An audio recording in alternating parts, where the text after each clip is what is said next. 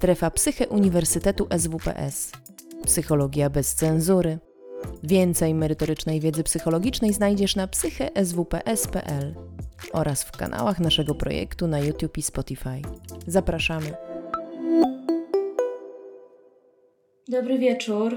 Jest mi niezmiernie miło, że mogę poprowadzić taki wykład. Mam nadzieję, że będzie on dla Państwa ciekawy. Łączymy się z mojego domu.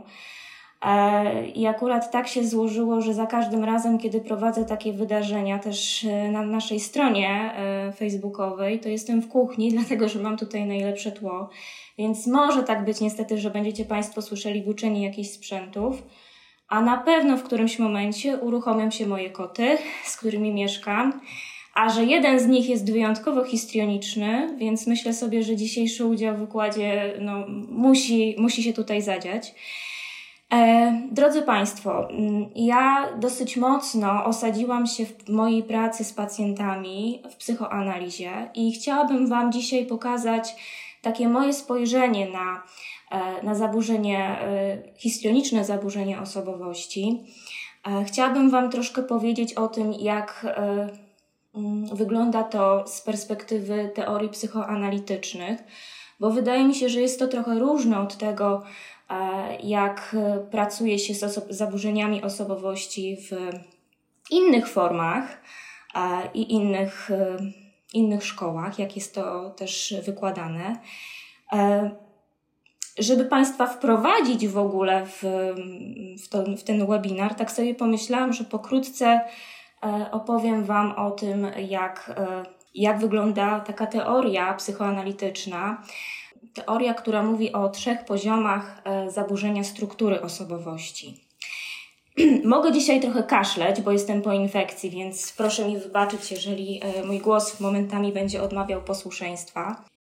Wielu z Was na przestrzeni swojego życia na pewno niejednokrotnie spotkała się z taką osobą, e, która przejawiała cechy, a może nawet całe spektrum e, rozpoznania zaburzenia histrionicznego osobowości. Takie jednostki bardzo często są określane jako takie barwne ptaki. Wyróżniają się na tle grupy sposobem mówienia, który jest zazwyczaj taki dosyć teatralny, nadmiernie emocjonalny, a także wyglądem, który bywa ekscentryczny, nierzadko jest wyzywający, a także potrzebą bycia w centrum uwagi. Jeżeli nie jest ona skupiona na nich, bardzo często wpadają takie osoby w gniew. Nierzadko pojawia się uczucie nawet zazdrości.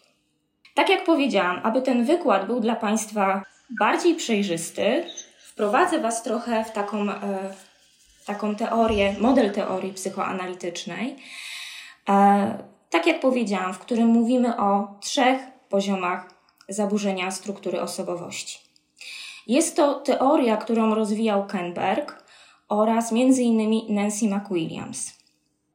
Te trzy poziomy y, zaburzenia struktury osobowości, począwszy od poziom neurotyczny, poziom borderline i poziom psychotyczny, które zostały mm, wyodrębnione przez Kenberga, między innymi właśnie przez wspomnianą tutaj już y, Nancy McWilliams, różnią się przede wszystkim y, mechanizmami obronnymi, jakie są stosowane przez takie jednostki.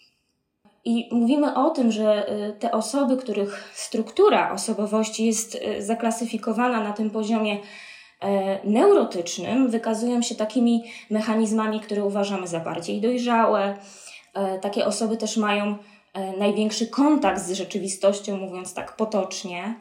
Najlepiej też rokują w terapii. I cóż jeszcze? Ich ja jest też najmocniej, czy też najbardziej zintegrowane. Osoby z poziomu borderline stosują mechanizmy, prymitywne mechanizmy obronne. Posiadają niespójne i nieciągłe doświadczenia ja, przez co ich poczucie integracji tożsamości nie jest pełne. One też testują rzeczywistość bardzo często, chociażby w taki bardzo mocno lękowy sposób nie mają też one y, takich rozwiniętych, dojrzałych mechanizmów obronnych. E, I ten ostatni poziom psychotyczny to są osoby, które są wewnętrznie zdezorganizowane, mają bardzo poważne problemy z tożsamością i stosują też najbardziej prymitywne mechanizmy obronne. Chciałabym tutaj Państwu zacytować Nancy McWilliams, która pisze: Ludzi podatnych na psychozę można pojmować jako psychologicznie zafiksowanych na problemach wczesnej fazy symbiotycznej. Osoby o osobowości typu borderline jako zafiksowane na kwestiach separacji, indywiduacji. A osoby o neurotycznej strukturze osobowości można opisać w kategoriach edypalnych. Psychoterapeuci psychoanalitycznie zorientowani zazwyczaj klasyfikują osobowość histrioniczną, czy też histeryczną, bo tutaj następuje pewnego rodzaju rozróżnienie pomiędzy tymi dwiema, tymi dwoma zaburzeniami, przepraszam. E, więc e, ta osobowość histeryczna najczęściej jest e, zaklasyfikowana w takim obszarze neurotycznym, ponieważ stosowane przez te jednostki mechanizmy obronne należą do tych bardziej dojrzałych. Istnieją jednak jednostki histeryczne na poziomie borderline oraz psychotycznym. Nawet w latach 50. mówiło się o takim zjawisku jak e, histeria psychotyczna, a, i, i była spora grupa osób, która e, pierwotnie dostała diagnozę schizofrenii. Dopiero w toku dalszych e, e, też i między innymi badań, ale też i procesów diagnostycznych było to później modyfikowane, bowiem mechanizmy dysocjacyjne, którymi posługują się osobowości histrioniczne, w skrajnym przypadku mogą przypominać być uznane za schizofrenię. Co w ogóle oznacza pojęcie histrionizm? Skąd to się w ogóle wzięło? Samą osobowość histrioniczną po raz pierwszy opisano w latach 80. E, w DSM-3. Zastępując tym samym starsze, wywodzące się z psychoanalizy właśnie pojęcie osobowości histerycznej, które bardzo mocno było związane z płcią. Termin histeria, mimo że dzisiaj jest już niepopularny, nadal ma zastosowanie odnosi się w zależności od kontekstu do stanu nadmiernego pobudzenia emocjonalnego, a nerwicy, która może też kończyć taki stan, bądź też przekształcić konflikt emocjonalny w objawy somatyczne. Czyli wystąpić może e, coś, co nazywamy konwersją histeryczną. Źródła pojęcia histerii sięgają głęboko w przeszłość. Dla starożytnych Greków Źródłem histerii była a, wędrująca macica, o czym na pewno większość z Państwa słyszała. I ta wędrująca macica mogła usadowić się, czy najpierw uwolnić, przemieścić i na końcu usadowić w mózgu, a według Hipokratesa ta wędrująca macica, kiedy już w tym mózgu się znalazła, drażniła podczas miesiączki tkankę nerwową, wywołując tym samym wybuchy gwałtownych emocji. I ta teoria w praktycznie niezmienionej formie przetrwała do XIX wieku. Pierwszymi, którzy potraktowali cierpiące kobiety na poważnie, byli psychoanalitycy.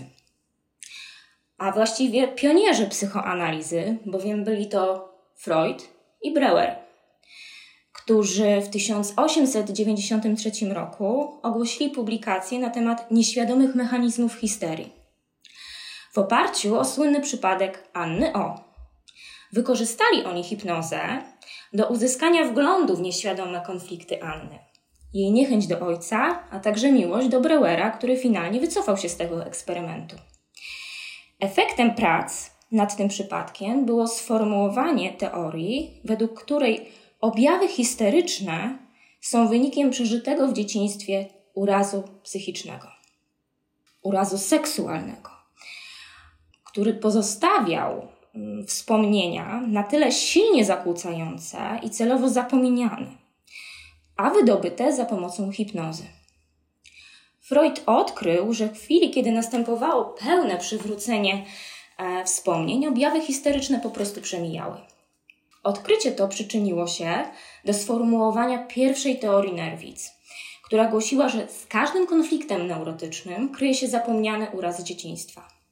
O takich doświadczeniach mówimy, że zostały wyparte I teraz uwaga, bo mechanizm wyparcia jest jednym z głównych mechanizmów obronnych, jakie stosują osobowości czy jednostki, u których osobowość e, nie jest zintegrowana, u których możemy rozpoznać objawy histrionicznego zaburzenia osobowości. W późniejszych badaniach nad histerią Freud stwierdził, że nie można do końca polegać na przywołanych e, podczas hipnozy wspomnieniach, gdyż są one zniekształcane nieświadomymi pragnieniami i fantazjami. A to z kolei odkrycie e, sprawiło, że objawy histeryczne przestały być postrzegane jako wynik wczesnodziecięcego urazu. Uznano je za odbicie sił popędowych, zagrażających takim wdarciem się do, świad- do świadomości. Histeria często występuje w rodzinach, gdzie mała dziewczynka zyskuje bolesną świadomość, że jedno z jej rodziców, czasami oboje, faworyzują jej brata albo braci. Albo też wyczuwa, że miała być chłopcem. Czy też zauważa, że ojciec albo inni mężczyźni w rodzinie mają więcej władzy niż kobiety. Co bardzo często też podsycane jest przez postawę mamy. Ja miałam pacjentkę w gabinecie, która była pierwszą kobietą w swojej rodzinie, pierwszą od. No, cofnęłyśmy się trzy pokolenia, więc w ciągu tych trzech pokoleń ona jako pierwsza zyskała samodzielność. Jako pierwsza zrobiła prawo jazdy, jako pierwsza e, poszła na studia, zdobyła wykształcenie i była samodzielna finansowo. A miała w domu taki przekaz, bardzo dla niej krzywdzący, właśnie bardzo mocno też osadzony w samej osobowości histrionicznej, bowiem mama, babcia, ale też i mężczyźni, którzy w tej rodzinie byli, mówili jej, że bez, czy mówili, tak to ona odbierała, żebyśmy tutaj brali na to też poprawkę, że bez mężczyzny to ona niewiele znaczy, że będzie pełnowartościową kobietą dopiero wówczas, kiedy będzie miała partnera. To jest taki przykład z gabinetu.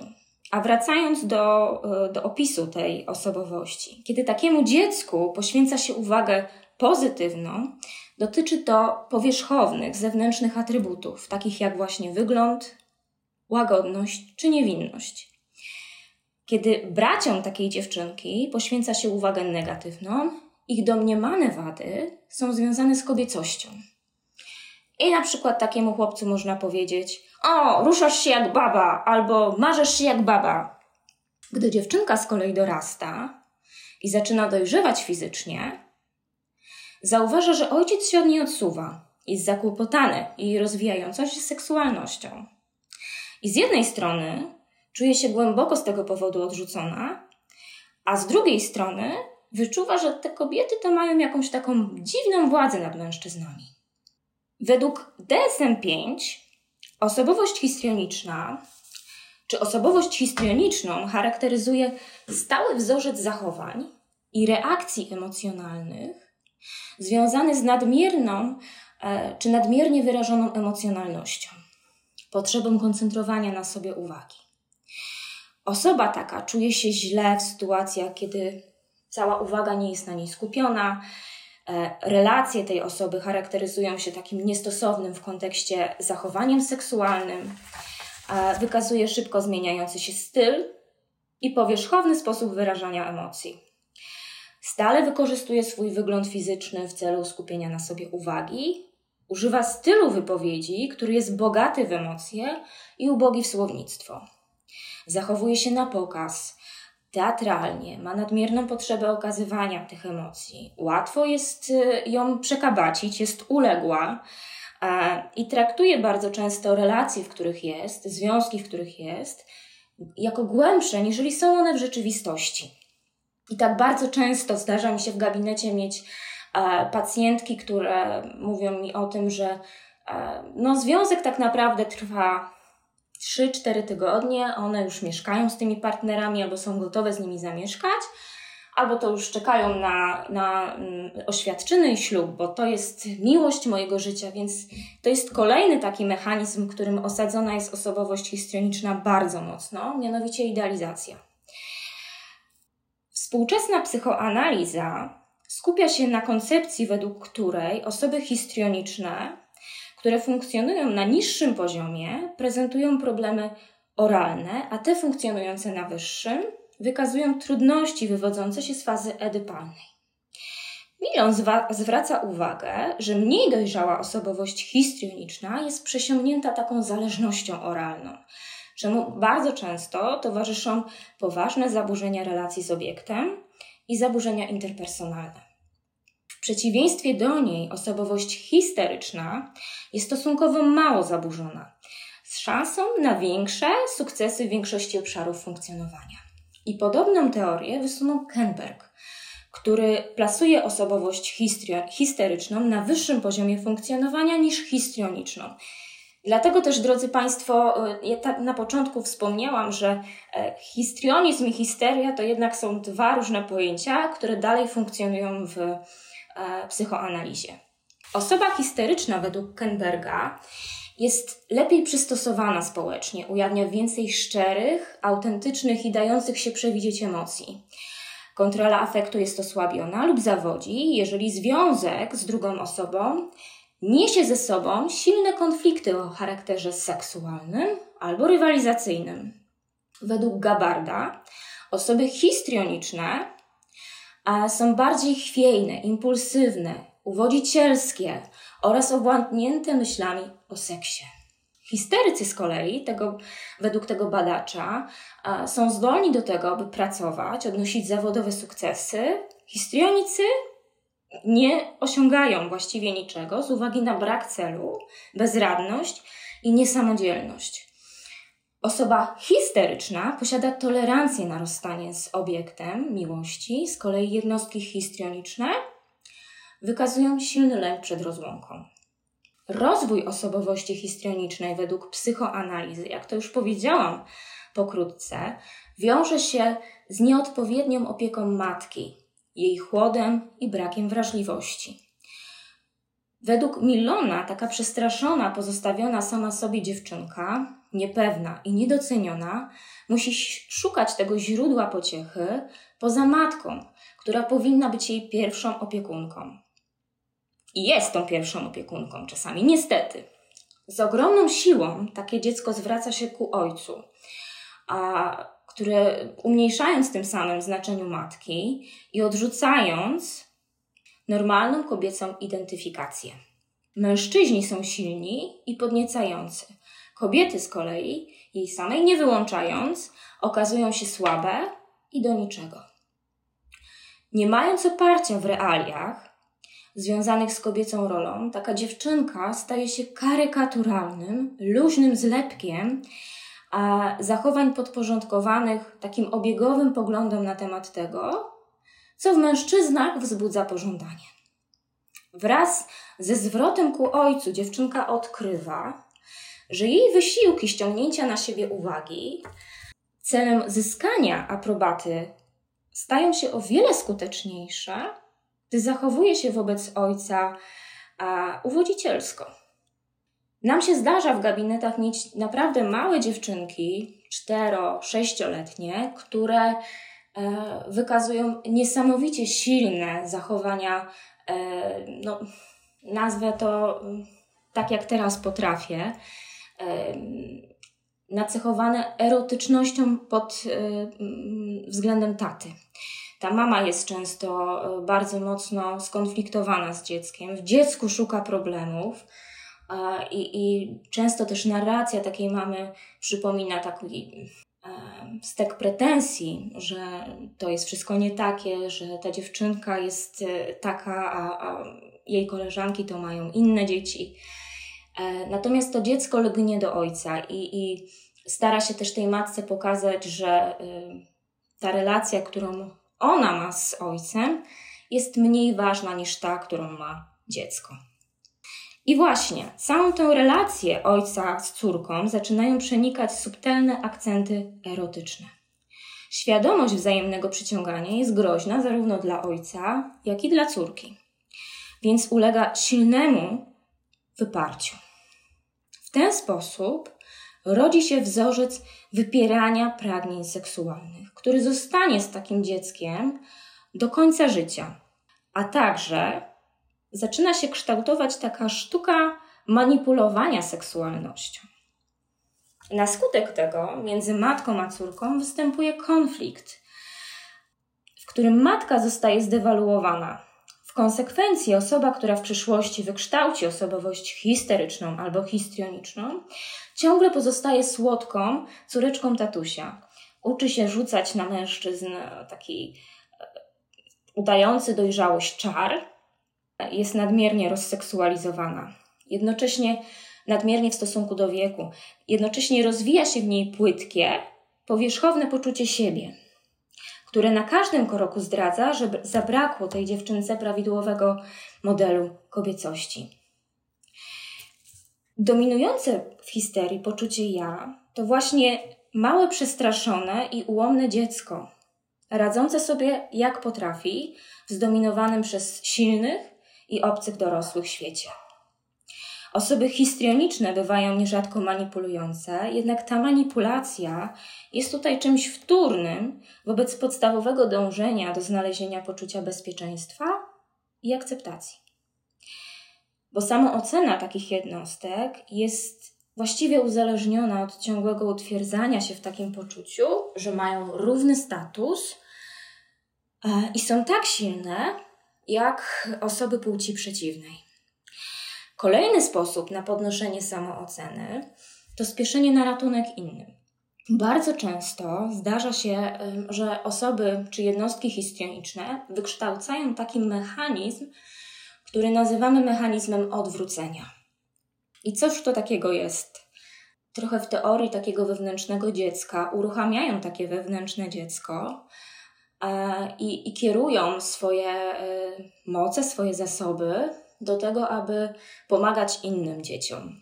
I w ten sposób mm, pomagają też sobie, czy, czy mają takie przeświadczenie, że pomagają sobie. Autoprezentacja jednostek histrionicznych jest y, niezaprzeczalnie żeńska, ponieważ czują, że jedyny potencjał żeński to atrakcyjność fizyczna, atrakcyjność seksualna, mogą do przesady wręcz zajmować się swoim wyglądem i ponadprzeciętnie obawiać się procesu starzenia. Taka próżność i skłonność do uwodzicielskiego zachowania różnią się jednak od behawioralnie podobnych mechanizmów, które wykształca jednostka e, narcystyczna. Osoby histrioniczne nie są puste wewnętrznie, a nie są obojętne, czarują innych, ponieważ mają ogromny lęk przed tym, że ktoś może wtargnąć, wykorzystać i porzucić. Mam kilka przykładów ze swojego gabinetu. Pacjentka X opowiada, że rodzice rozstali się, kiedy była małą dziewczynką. Ojciec był uzależniony od alkoholu, matka była krytyczna, emocjonalnie niedostępna dla córki. Dziewczynka zaczęła idealizować ojca, przyjęła rolę jego opiekunki, dewaluując przy tym matkę. Jako dwunastolatka doświadczyła nadużycia ze strony osiemnastoletniego chłopca, który próbował ją pocałować. Pamięta, że komplementował ją w sposób, który był nieadekwatny do jej wieku. Mm, jakby była dorosłą kobietą. Zapytana, dlaczego nie mogła przerwać tej e, znajomości, odpowiada, że ona nie wiedziała. Nie wiedziała, że może, e, nie miała pojęcia, że coś takiego jak granice w relacjach istnieje. Ta sama pacjentka, jako 19-letnia dziewczyna, zatrudniła się e, jako stewardessa na statku. Na statku, gdzie była jedną z nielicznych kobiet. Jak się Państwo domyślacie, weszła w liczne mm, znajomości o takim charakterze seksualnym z e, członkami załogi. Doświadczała podczas tego rejsu szeregu nadużyć ze strony tego męskiego personelu.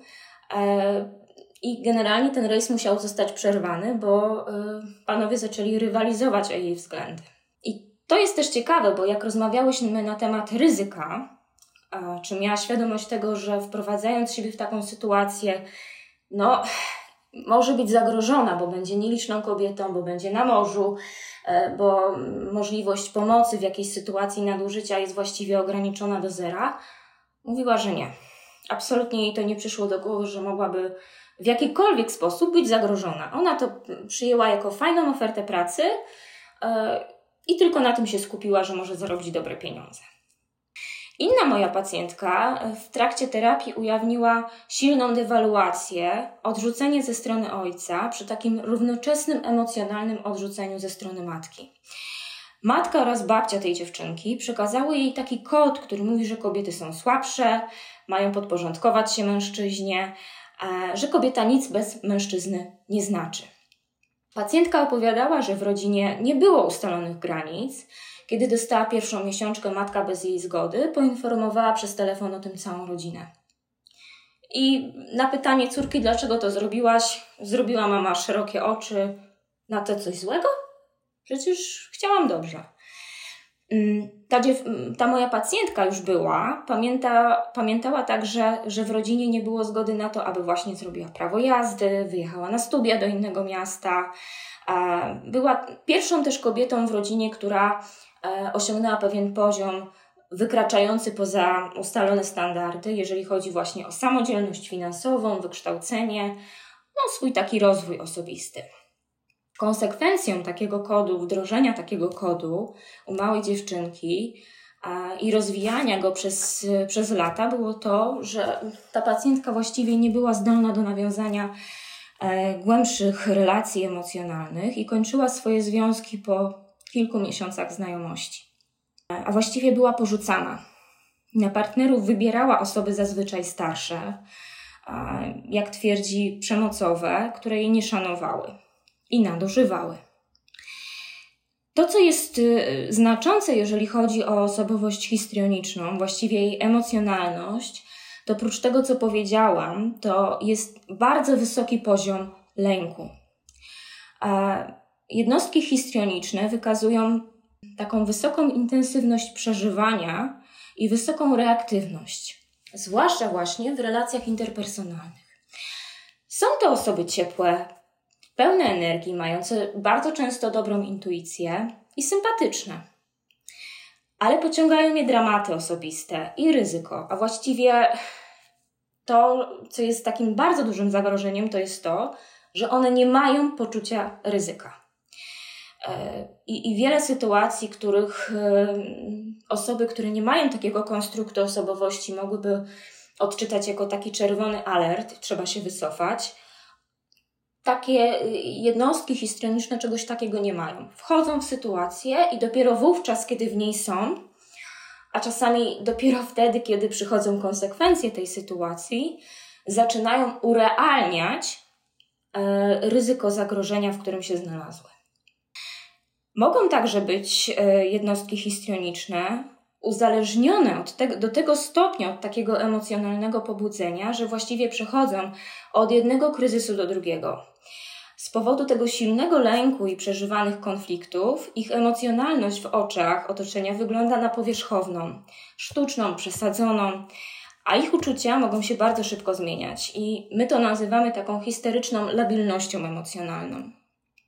Osoby histrioniczne, aby poradzić sobie z otaczającą rzeczywistością, oraz e, napływającymi do niej emocjami stosują szereg mechanizmów obronnych, e, wspomnianym już tutaj wyparciem na czele.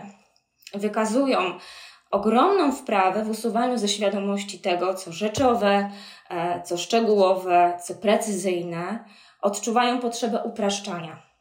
Bardzo często podczas podejmowania decyzji kierują się wyłącznie atmosferą emocjonalną wychwytują i wysyłają e, wibracje, a wszystko inne jest zamazane. E, ze, czy zamazane, czy wymazane ze świadomości jako zbyt niebezpieczne, aby brać to pod uwagę. Praktycznie zawsze histrionik tworzy między sobą a światem zewnętrznym takie półprzypuszczalne bariery, które odfiltrowują to, co logiczne i rozsądne, a wpuszczają tylko to, co jest podbarwione emocjami, co przez większość ludzi jest odbierane jako powierzchowne. I znowu tutaj zacytuję Milona, który y, mówił o tym w ten sposób, że e, histrionicy wypierają pustkę swojego wystawionego na sprzedaż ja, konflikty wywołane erotyzacją kontaktów z innymi, a nawet niespełnione pragnienia. Osoby histrioniczne zostały zamrożone w trakcie swojego rozwoju i doświadczyły mniej zakazów e, ze strony osób znaczących, od których były zależne, i nie dane było im rozwinięcie mm, tego, co nazywamy takim silnym superego. wobec czego bardzo często, e, jak już wspomniałam, nie mają skrupułów, żeby manipulować e, i łamać dane wcześniej zobowiązania. Reich jednostki histrioniczne określał jako słabo opancerzone, takie, które dysponują bardzo kruchym poczuciem ja, do powstrzymywania impulsów i zależności infantylnego id. W dalszym ciągu więc kieruje nimi zasada przyjemności, widoczna w ich potrzebie ustawicznego znajdowania się w centrum uwagi, stałej rządzy wrażeń i nieprzerwanego szukania wciąż to nowych podniet, skłonności do teatralnej przesady, a nawet wycofywania się w świat fantazji, zdominowany przez taki pierwotny proces myślenia. Gdy zagrażają lęki i niepokoje, ich kruche ja wykazuje tendencję do rozpadania się na kawałki albo do dysocjacji pod wpływem stresu. Wycofuje się w świat fantazji albo kieruje stres w głąb ciała, skąd wyłania się on y, ponownie w postaci objawów somatycznych, nie dających się bardzo często wytłumaczyć takim rzeczywistym stanem zdrowia. Bardzo dużo pacjentów, pacjentek, bo pacjentów miałam w sumie kilku tylko histrionicznych albo z takimi wdrukowaniami, ale większość pacjentek, które do mnie trafiały, e, miały taki bardzo wyrazisty rodzaj rozszczepienia. E, I, I była tam widoczna naprawdę ogromna dwoistość. Z jednej strony była osoba na rozum, a z drugiej osoby, o strony była osoba na emocje. I to w żaden sposób nie było ze sobą połączone. I brak takiego połączenia otwiera drzwi do tego, żeby taka jednostka pod wpływem stresu, pod wpływem sytuacji, które e, mogą ją przekraczać, e, zaczęła dysocjować. Popadała w jakiś stan e, fugi czy, czy, czy jakieś zaburzenia lękowe. Mm. Rozwój, tak jak mówiłam przed tą dygresją, rozwój wyżej funkcjonujących osób histerycznych przebiega mm, trochę podobnie. W obu przypadkach występują problemy o charakterze oralno-zależnym. Osoby histeryczne mają największe kłopoty w fazie edypalnej, czyli właśnie w tej fazie, to jest mniej więcej od 4 do 6 roku życia, e, kiedy następuje takie. Mm, takie e, pierwsze chyba mm, zafascynowanie też swoim ciałem, jakieś takie próbowanie tego ciała, E, na różny sposób, poprzez na przykład zabawy z lekarzem, ale też próba takiego ustanowienia granic właśnie z rodzicem płci przeciwnej.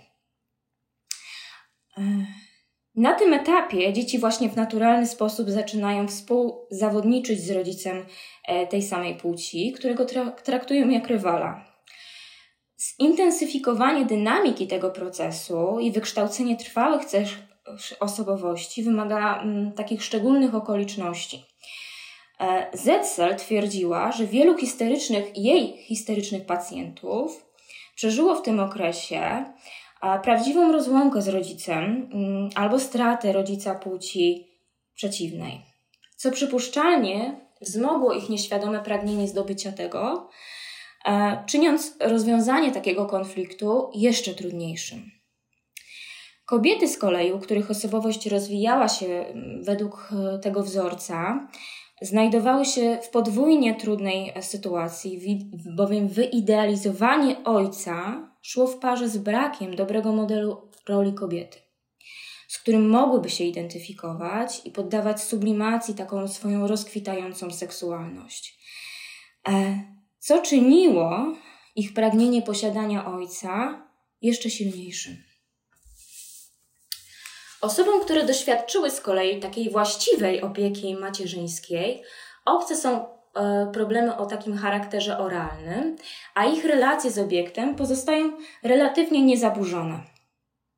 Właściwa opieka macierzyńska prowadzi bowiem do zaufania i wykształcenia stosunkowo silnego ego. Takie jednostki histeryczne dysponują solidnym modelem roli kobiecej, nie dewaluują matki, nie zwracają się ku ojcu po ciepło i opiekę jeszcze przed rozwinięciem, rozwinięciem przepraszam, takiej młodzieńczej seksualności. Nie muszą zatem zbyt silnie erotyzować e, relacji w dorosłym życiu.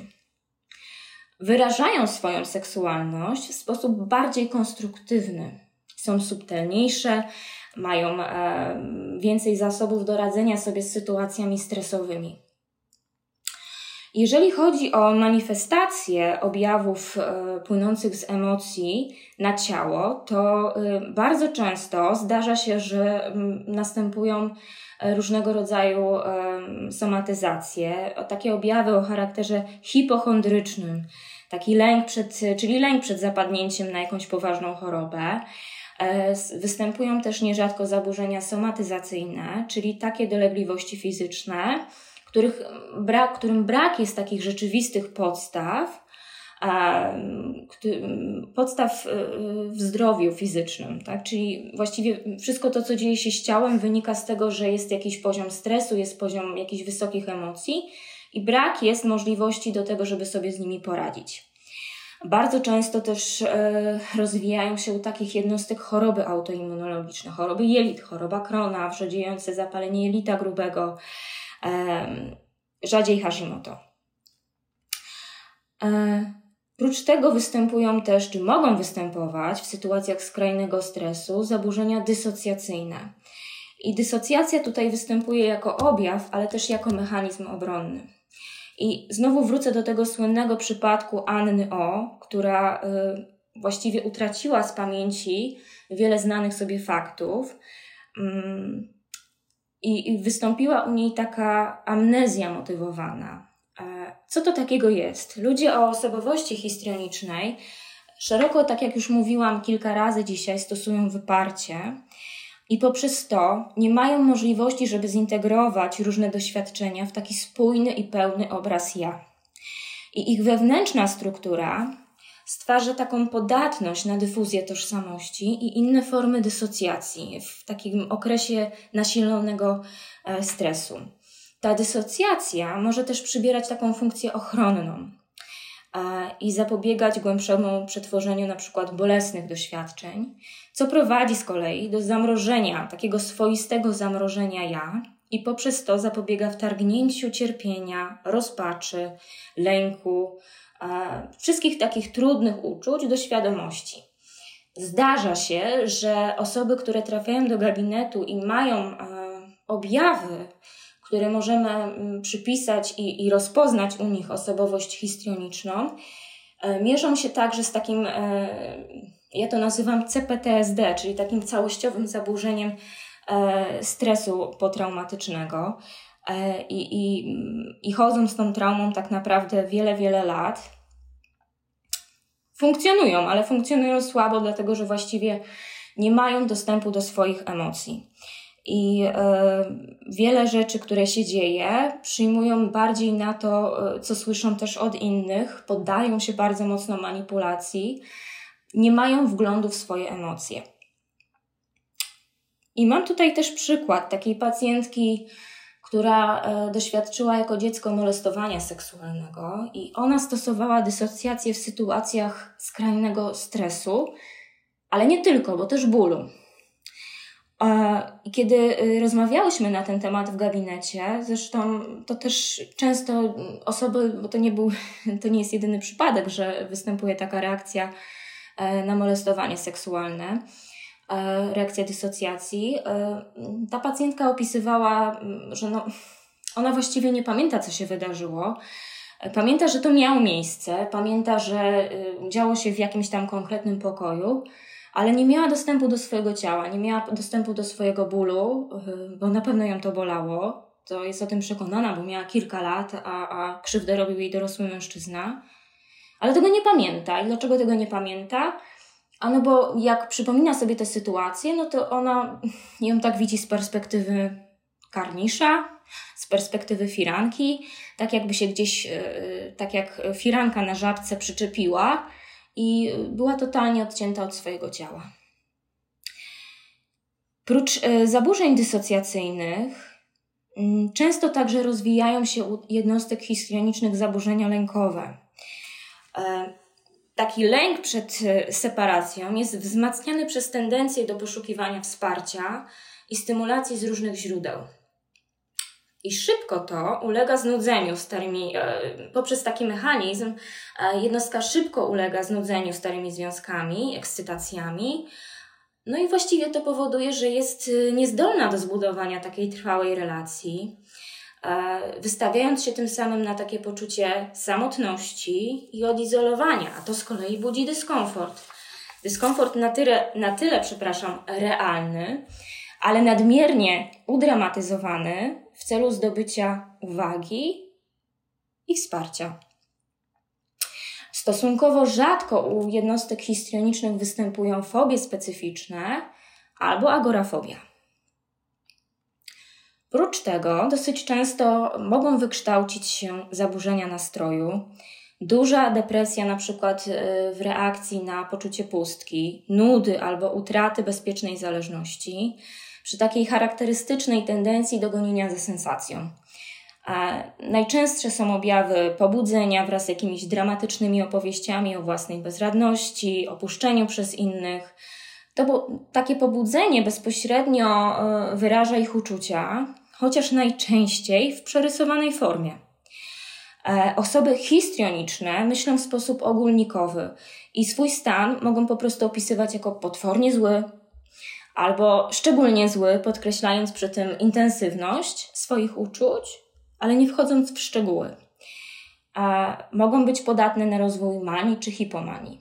Mi się często zdarza słyszeć, kiedy pytam, widząc pacjentka, pacjentkę, przepraszam, w jakimś e, afekcie, co się wydarzyło, i w odpowiedzi słyszę: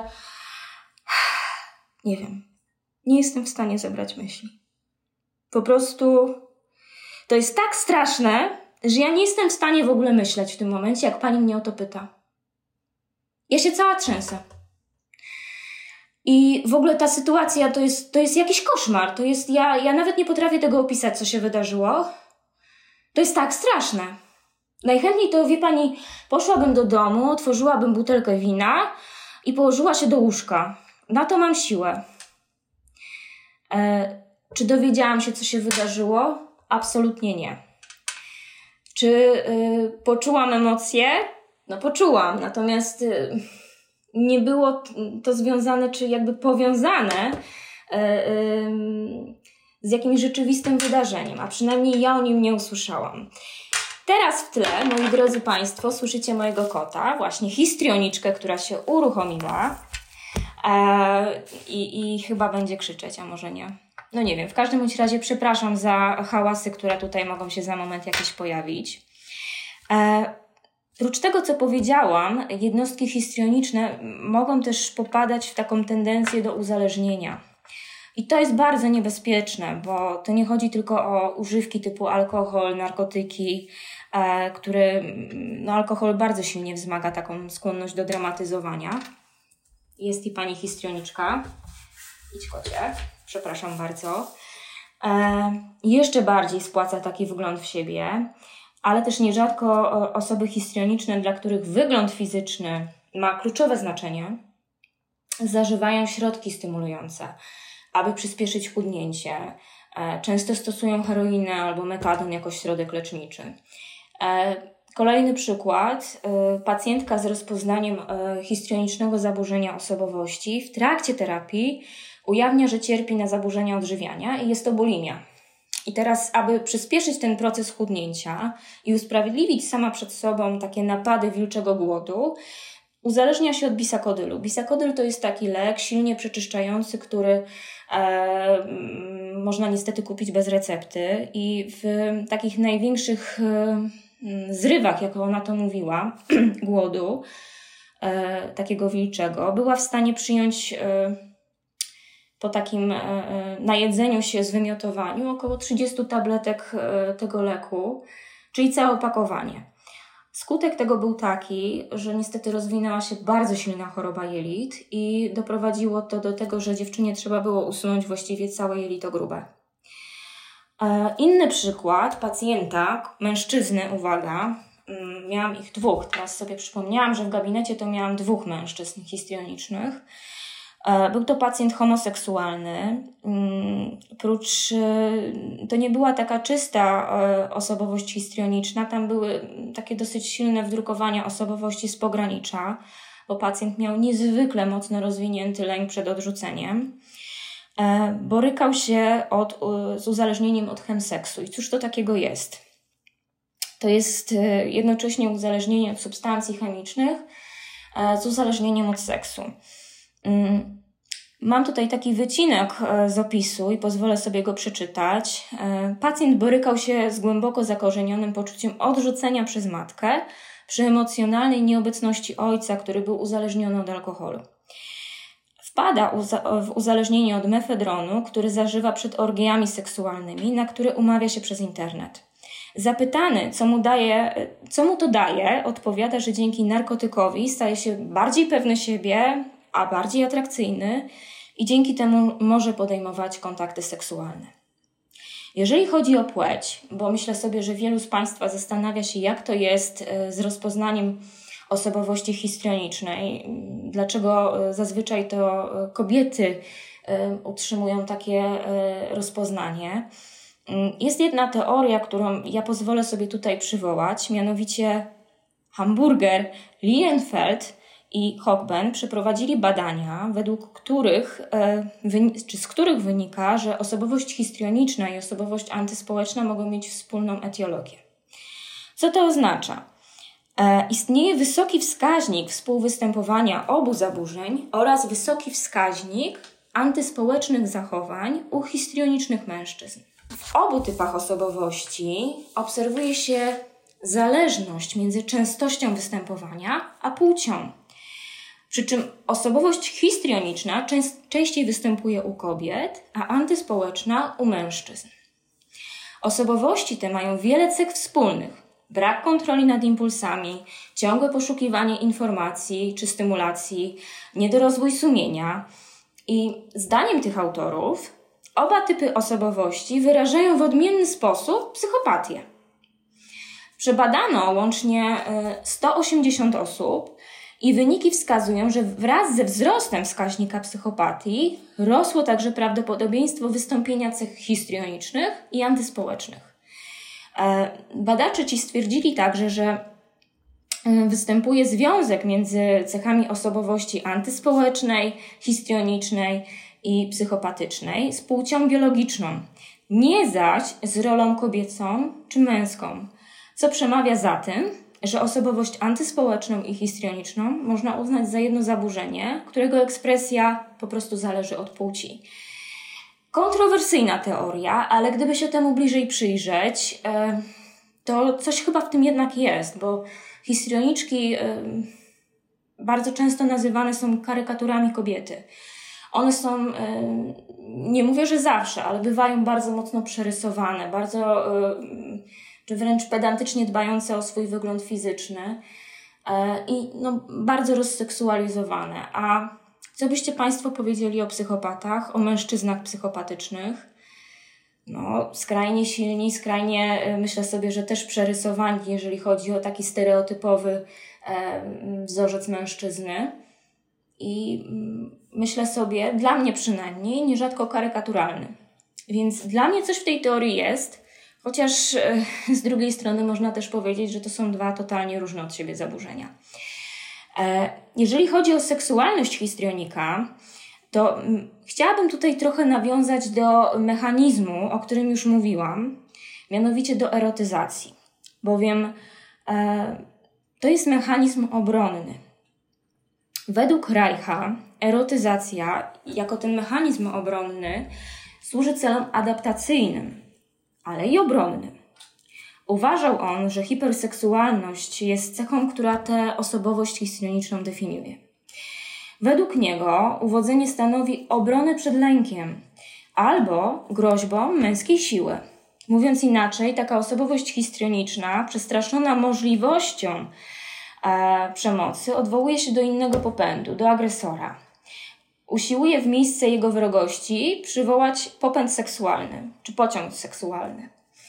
E, I wyjaśnia ten taki paradoks zachowania, bo demonstrując e, ogromny wręcz potencjał seksualny, e, przy jednoczesnym lęku i takiej odrazie wobec no, swojej aktywności seksualnej, bo uwaga, to, że histrionicy mają takie zachowania rozseksualizowane, to wcale nie oznacza, że, nie oznacza przepraszam, że e, są jakimiś wybitnymi kochankami i że lubią seks. Jako seks.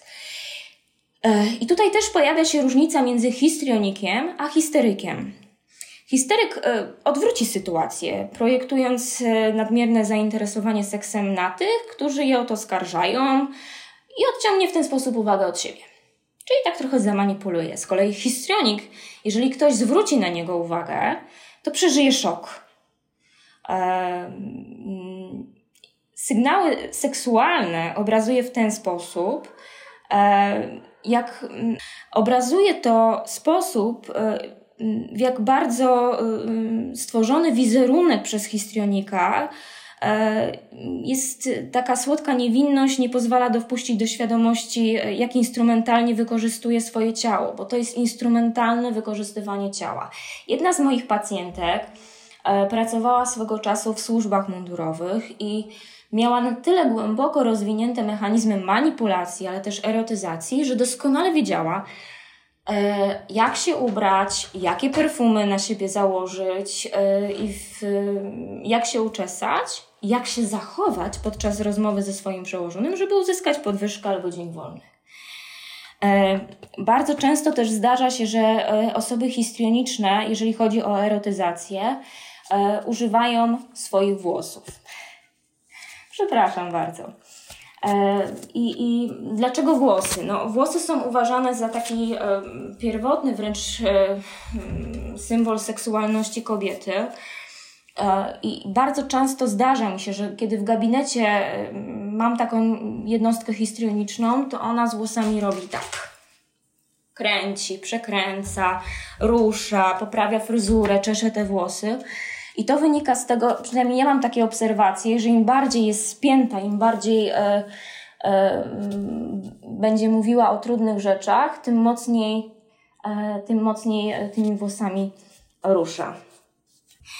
Bardzo często osobowości te stosują taką seksualizację, aby uciec od poczucia lęku, od poczucia pustki, albo skompensować też postrzeganą przez siebie taką słabszą pozycję e, kobiet w świecie zdominowanym przez mężczyzn. E, wszechobecna seksualność spowodowała, że takie histrioniczne osoby prezentują fałszywą dojrzałość. Tak jak Państwu mówiłam o tej mojej pacjentce, która mając lat 12 doświadczyła nadużycia przekroczenia swoich granic ze strony 18-letniego kolegi e, i, i ona nie widziała w swoim zachowaniu, czy nie miała dostępu do tego, aby e, wysyłała sygnały, które byłyby raz, że seksualizowane, dwa, że niedostosowane do jej wieku. Ona nie miała do tego dostępu. Ona mówiła o tym chłopcu, że on wysyłał do niej sygnały, e, tak jakby była dorosłą kobietą i nie widziała tutaj swojego kawałka. Zacytuję tutaj znowu Millona, który mówi e, o takiej fałszywej seksualności między, i o dojrzałości, przepraszam, że zamiast e, osoby histrioniczne, zamiast dołączyć do świata ludzi dojrzałych, pozostają takimi kobietami, dziećmi, takimi istotkami uwodzicielskimi, ale bardzo powierzchownymi. To, co jest jeszcze istotne, bo myślę, że to nie wybrzmiało, a powinno, to, y, to jest też skłonność do wchodzenia w takie relacje, które mm, możemy nazwać pozabezpiecznymi relacjami. Zdarza się nierzadko, że osoby histrioniczne y, wchodzą w relacje, gdzie są trójkąty, gdzie są tymi osobami drugimi. Y, nierzadko też one same mają w związku z tym, że są zamrożone i, i ten rozwój osobowości nie przebiegał w sposób e, prawidłowy, e, mm, nie, nie są w stanie i, i mm, e, nie są w stanie dotrzeć do swoich potrzeb seksualnych, takich realnych, właściwych potrzeb, właściwych, no, właściwych dla nich potrzeb seksualnych. I zdarza się, że mają bardzo duży kłopot, żeby określić właściwie jakiej orientacji seksualnej są. I co prawda y, w systemach klasyfikacji nie znajdziecie już Państwo czegoś takiego jak y, orientacja egodystoniczna, natomiast nam się zdarza czasami takim terminem posługiwać.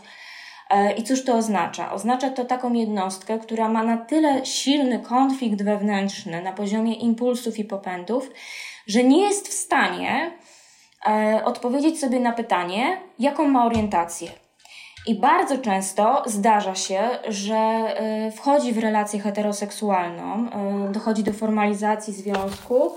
E, po kilku latach okazuje się, że, e, że coś, coś się wypaliło albo w ogóle czegoś nie było, mamy różne potrzeby, różne oczekiwania. A tak w ogóle to przy nas jest jakaś trzecia osoba. Ja mam taką bliską przyjaciółkę, która jest na wszystkich uroczystościach rodzinnych, ma swój pokój u nas w domu. No i jesteśmy jakoś tak bardzo blisko. I, i tak naprawdę to jak mam e, mówić o bezpieczeństwie emocjonalnym, to bardziej go widzę przy tej koleżance niż przy własnym mężu. I to są dramaty. I to wynika z tego, że e, e poziom wyparcia i poziom innych mechanizmów obronnych jest na tyle E, rozhulany wewnątrz takiej osoby, że ona absolutnie nie ma do siebie dostępu. Mm. Były też przeprowadzone badania a propos seksualności osób histrionicznych przez Apta i Halberta, którzy poddali e, grupę kobiet z taką diagnozą e, osobowości histrionicznej według MCM2, testom e, mierzącym e, zachowania i postawy seksualne. E, I wyniki tych badań porównano z wynikami odpowiednio dobranej grupy kobiet zdrowych. I co stwierdzono? Osoby zaburzone oznaczają się istotnie niższą asertywnością w sferze seksualnej, silniejszymi postawami niechęci wobec seksu, niższą samooceną, silniej odczuwanym niezadowoleniem z małżeństwa, częstszym i intensywniejszym kocie. Cóż ty czynisz? Przepraszam, bo ja tutaj mam, jak widać, e, mocnego pomocnika. E, Mówiłam o małżeństwie i niezadowoleniu z małżeństwa, a także częstszym i silniejszym y, znudzeniem seksem. I proszę zobaczyć, jakie to jest e, w ogóle niespójne wobec tego, co pokazują te osoby y, w relacjach, jakie nawiązują. E, bo pokazują, że są niesamowicie zainteresowane seksem, a nie mają bardzo często e, żadnej z niego przyjemności, albo ta przyjemność jest mocno ograniczona.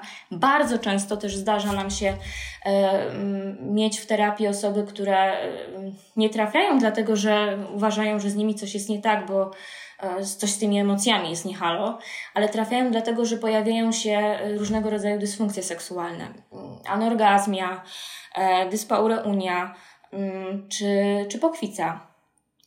I to jest taki e, e, powód, dla którego pojawiałem się w gabinecie seksuologa. Dopiero w toku terapii wychodzi, że u podłoża takiego zaburzenia jest po prostu nieprawidłowo ukształtowana osobowość, bo e, ja jestem z tej grupy psychoterapeutów, dla których osobowość i seksualność E, to nie są dwa odrębne jakby obszary naszego funkcjonowania, tylko to się łączy. I bardzo często to, co się dzieje w sferze seksu, albo co się w niej nie dzieje, a co chcielibyśmy, żeby się zadziało, wynika z tego, jakie nieprawidłowości, jaki konstrukt osobowości możemy mieć. Drodzy Państwo, y, ja ze swojej strony powiedziałam sporo. Myślę sobie, że e, chciałabym teraz odpowiedzieć na pytania, jeżeli takie się pojawiły. E, i teraz zastanawiam się, co zrobić, bo nie widzę pani, która e, to spotkanie prowadzi i która mogłaby mi te pytania przytoczyć. E, tak, więc tutaj było pytanie od pani Izy na temat e, tego, czy ma pani przykłady z gabinetu, na podstawie których może pani opowiedzieć także o mężczyznach. Tak, tak jak powiedziałam, no może nie było ich jakoś specjalnie dużo w moim gabinecie, bo przypominam sobie dwie osoby.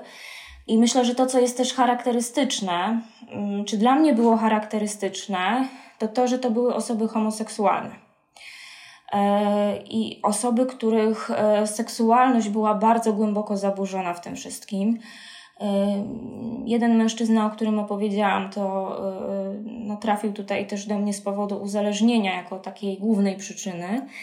A druga osoba, mimo że była w związku heteroseksualnym, uczęszczała na takie imprezy, które no po prostu mu swingowała, natomiast y, wytworzyła sobie na tych imprezach alter ego, że jest kobietą.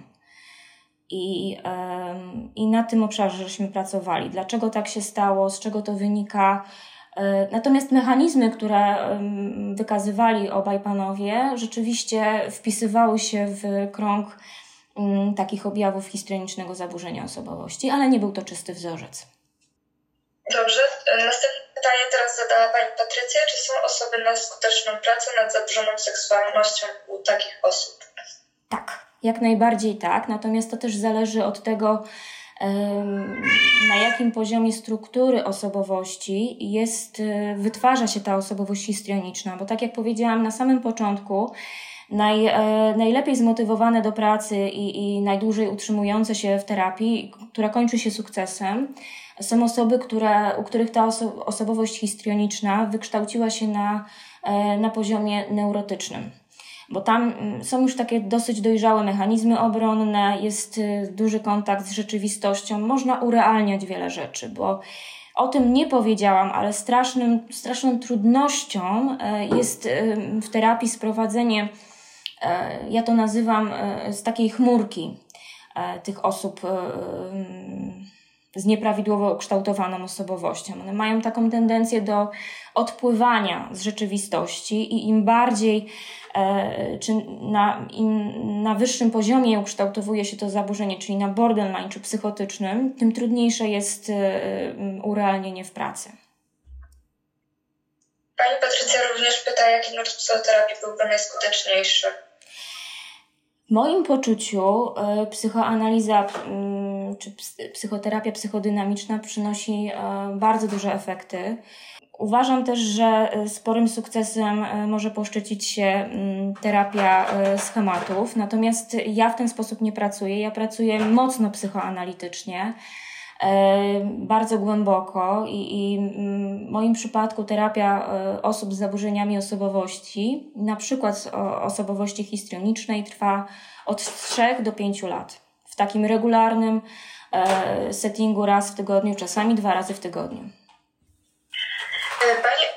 Pisze na czacie, że ciekawi mnie kontrowersyjna teoria na temat lustrzanego odbicia między osobowością histrioniczną a osobowością antyspołeczną.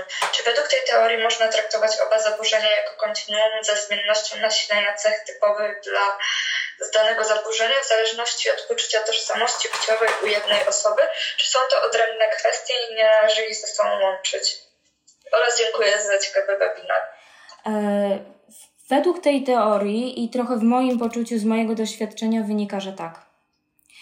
Natomiast e, też uczulam Państwa, żeby tego nie spłycać, dlatego że każda osoba, która trafia do gabinetu jest inna i bardzo też wiele zależy. Ja uważam, że tutaj taki dobry wywiad diagnostyczny jest jakby kluczowy do tego, żeby w ogóle rozpocząć terapię. Nie jakieś testy MMPI, bo to jest oczywiście bardzo przydatne narzędzie, z którego ja też korzystam. Natomiast kluczowy jest wywiad i zupełnie inaczej manifestuje się e, taka osobowość, kiedy jest na tym poziomie struktury borderline a zupełnie inaczej, kiedy jest neurotyczna. I, i myślę sobie, że y, odnosząc się do tego pytania, to też będzie różne, jeżeli będziemy się spotykać e, z osobowością histrioniczną czy histeryczną, która jest e, na takim właśnie poziomie neurotycznym, a z drugiej strony gdzieś będzie jakiś narcyz złośliwy, czyli taki narcyz z dolnego pułapu, gdzie, gdzie ma bardzo dużo wdrukowań już takiej psychopatii. Pani Edyta pyta, czy może Pani polecić książkę, która pozwoli bardziej zgłębić temat. Tak, ja bardzo polecam e, książki Nancy McWilliams, e, diagnozę psychoanalityczną e, oraz inne pozycje, które, które wyszły. Polecam książki Kenberga. One są dosyć trudno dostępne i dosyć niestety drogie przez to, że są trudno dostępne, ale też w bardzo e, ciekawy sposób e, wyjaśniają problematykę i złożoność pracy z, z tym zaburzeniem osobowości. Mm. To są takie pozycje, z których ja też korzystam na co dzień. Pan Krzysztof pyta, czy zaburzenie osobowości histrionicznej odnosi się wyłącznie do kontaktów międzyludzkich, czy ma również wpływ na skuteczność w życiu zawodowym w sposób niezmanipulowany? Oj, tak. Bardzo, dlatego że y, takie jednostki histrioniczne, które y, nie mają zbytnio y, chciałam powiedzieć kontaktu z rzeczywistością, ale to nie oddaje tego, co chciałam powiedzieć do końca. ale które stosują bardzo dużo mechanizmów obronnych, między innymi właśnie no, mają taki poziom rozszczepienia dosyć duży, nie mogą być efektywne w pracy, bo one nie są w stanie ustanowić sobie takiego długodystansowego celu, bardzo szybko się wycofują, bardzo szybko się zniechęcają. Więc myślę, i takie też mam doświadczenia, że, że moi, moi pacjenci pracę zmieniali niejednokrotnie, wchodzili w dosyć spore konflikty z, ze współpracownikami czy z szefami, więc uważam, że to się przekłada bardzo mocno. Pani Ewa pisze, ciekawi mnie, czy wiadomo coś o przyczynach oziębłości, niedostępności matek wobec córek, czy może to wynikać z jakichś innych lub podobnych zaburzeń? E, może, może to być taki rodzaj też traumy transgeneracyjnej. E, no i, tylko, że tutaj jest taki problem, że e, no nie możemy się cofnąć dalej niż powiedzmy dwa, trzy pokolenia wstecz. I bardzo często y, takie traumy transgeneracyjne są przenoszone z pokolenia na pokolenie. I na przykład pra babcia doświadczyła gwałtu albo jakiegoś silnego nadużycia seksualnego.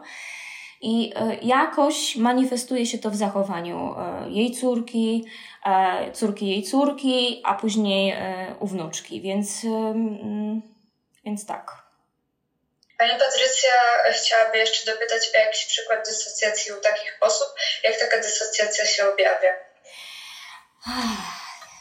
Kiedyś miałam pacjentkę, która była żołnierzem i wyjeżdżała na misje wojskowe. I w momencie, kiedy było gorąco, ona wyjeżdżała niestety na misje bojowe to zaczynała dysocjować. I u niej to polegało na tym, e, że nie miała, znaczy, nie miała jakby pamięci tego, co się działo wówczas. Ona przeżywała kolejny dzień, wstawała, ubierała się, robiła swoje, natomiast jak wróciła i próbowała to wszystko pozbierać do kupy, to tak naprawdę okazywało się, że ona nie pamięta absolutnie żadnych wydarzeń, które w danym okresie Mm, siedziały, że tak powiem, na, na teatrze działań. Bo tak to się nazywa po wojskowemu. E, pani Agnieszka pyta, czy może Pani powiedzieć coś więcej na temat konwersji histrionicznej, do jakich zaburzeń somatycznych najczęściej dochodzi? A propos konwersji, e, to bardzo ciekawie opisał to e, Freud, dlatego że gro pacjentek, które się do niego zgłaszało, miało taki specyficzny objaw, mianowicie nie czuło dominującej ręki.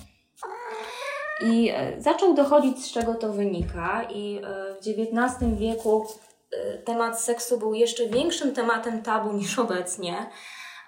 I, i okazało się, on doszedł do takich wniosków, że kobiety, które nie były w stanie poruszać tą dominującą ręką, się masturbowały i w poczuciu ogromnego grzechu, który, który też miały w sobie, czyli takiego konfliktu wewnętrznego, który się w nich rozgrywał, przestawały czuć rękę dominującą. Taki przykład konwersji.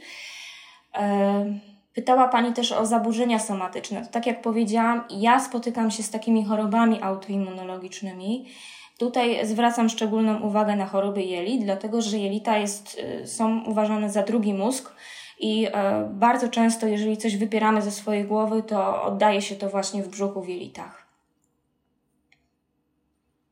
Pan Maciek zadaje pytanie, czy antydepresanty pomagają w leczeniu zaburzeń osobowości histrionicznej i histerycznej?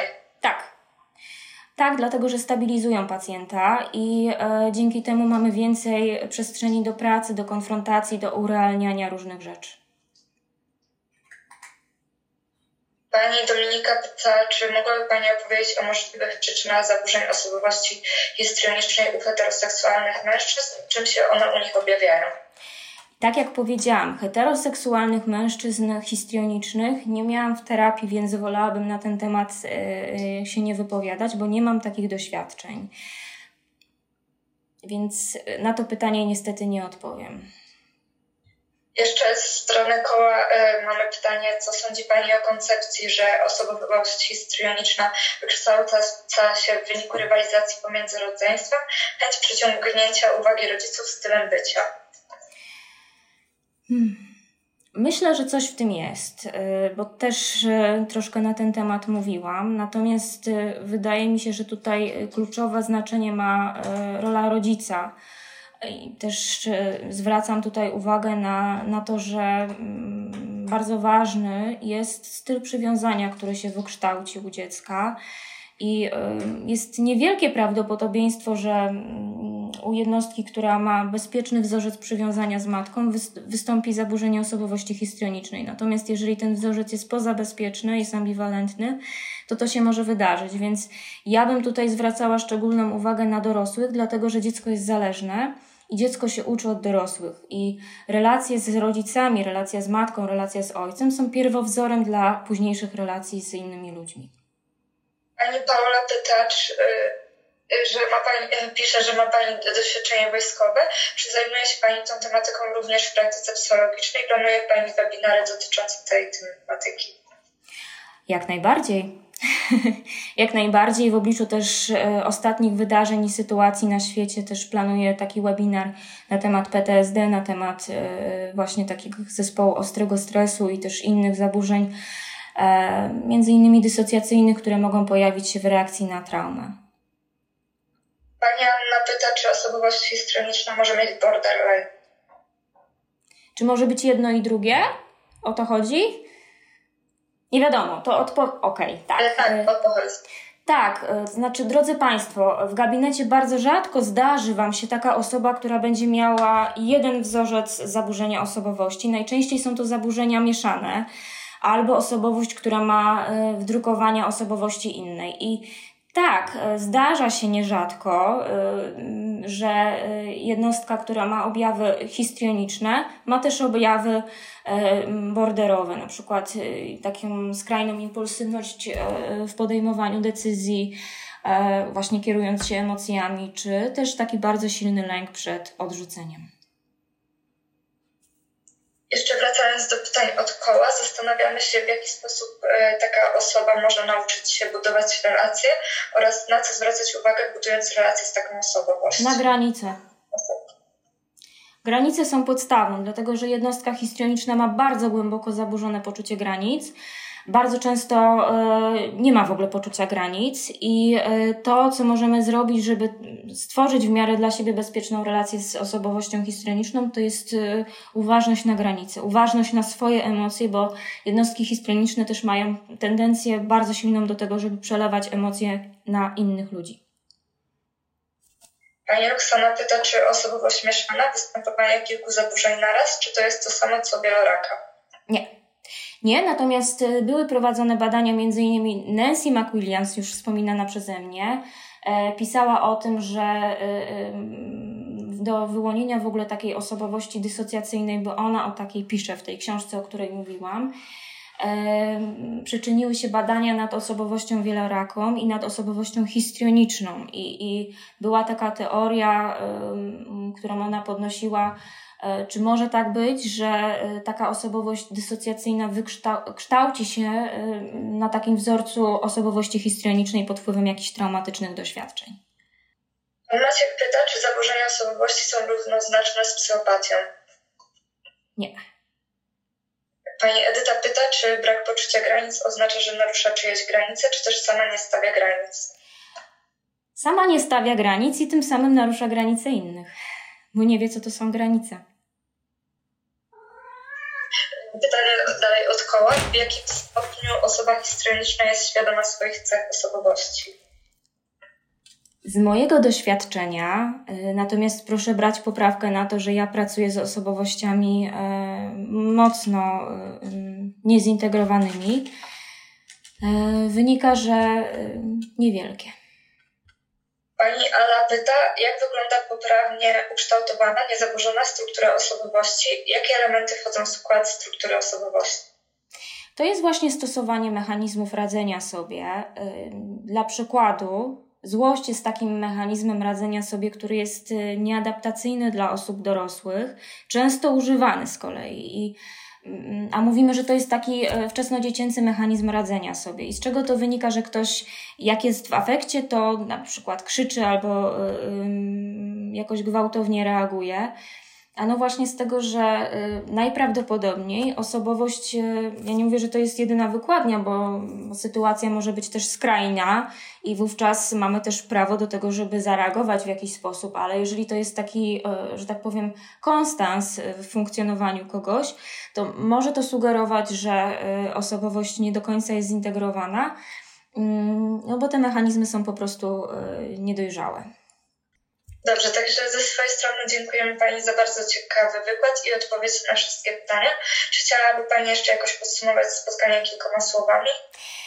Ja bardzo dziękuję za to, że mogłam ten wykład poprowadzić. Momentami trochę łamał mi się głos, bo to jest zawsze dla mnie taka trochę stresująca sytuacja, kiedy mam gadać, więc proszę mi wybaczyć.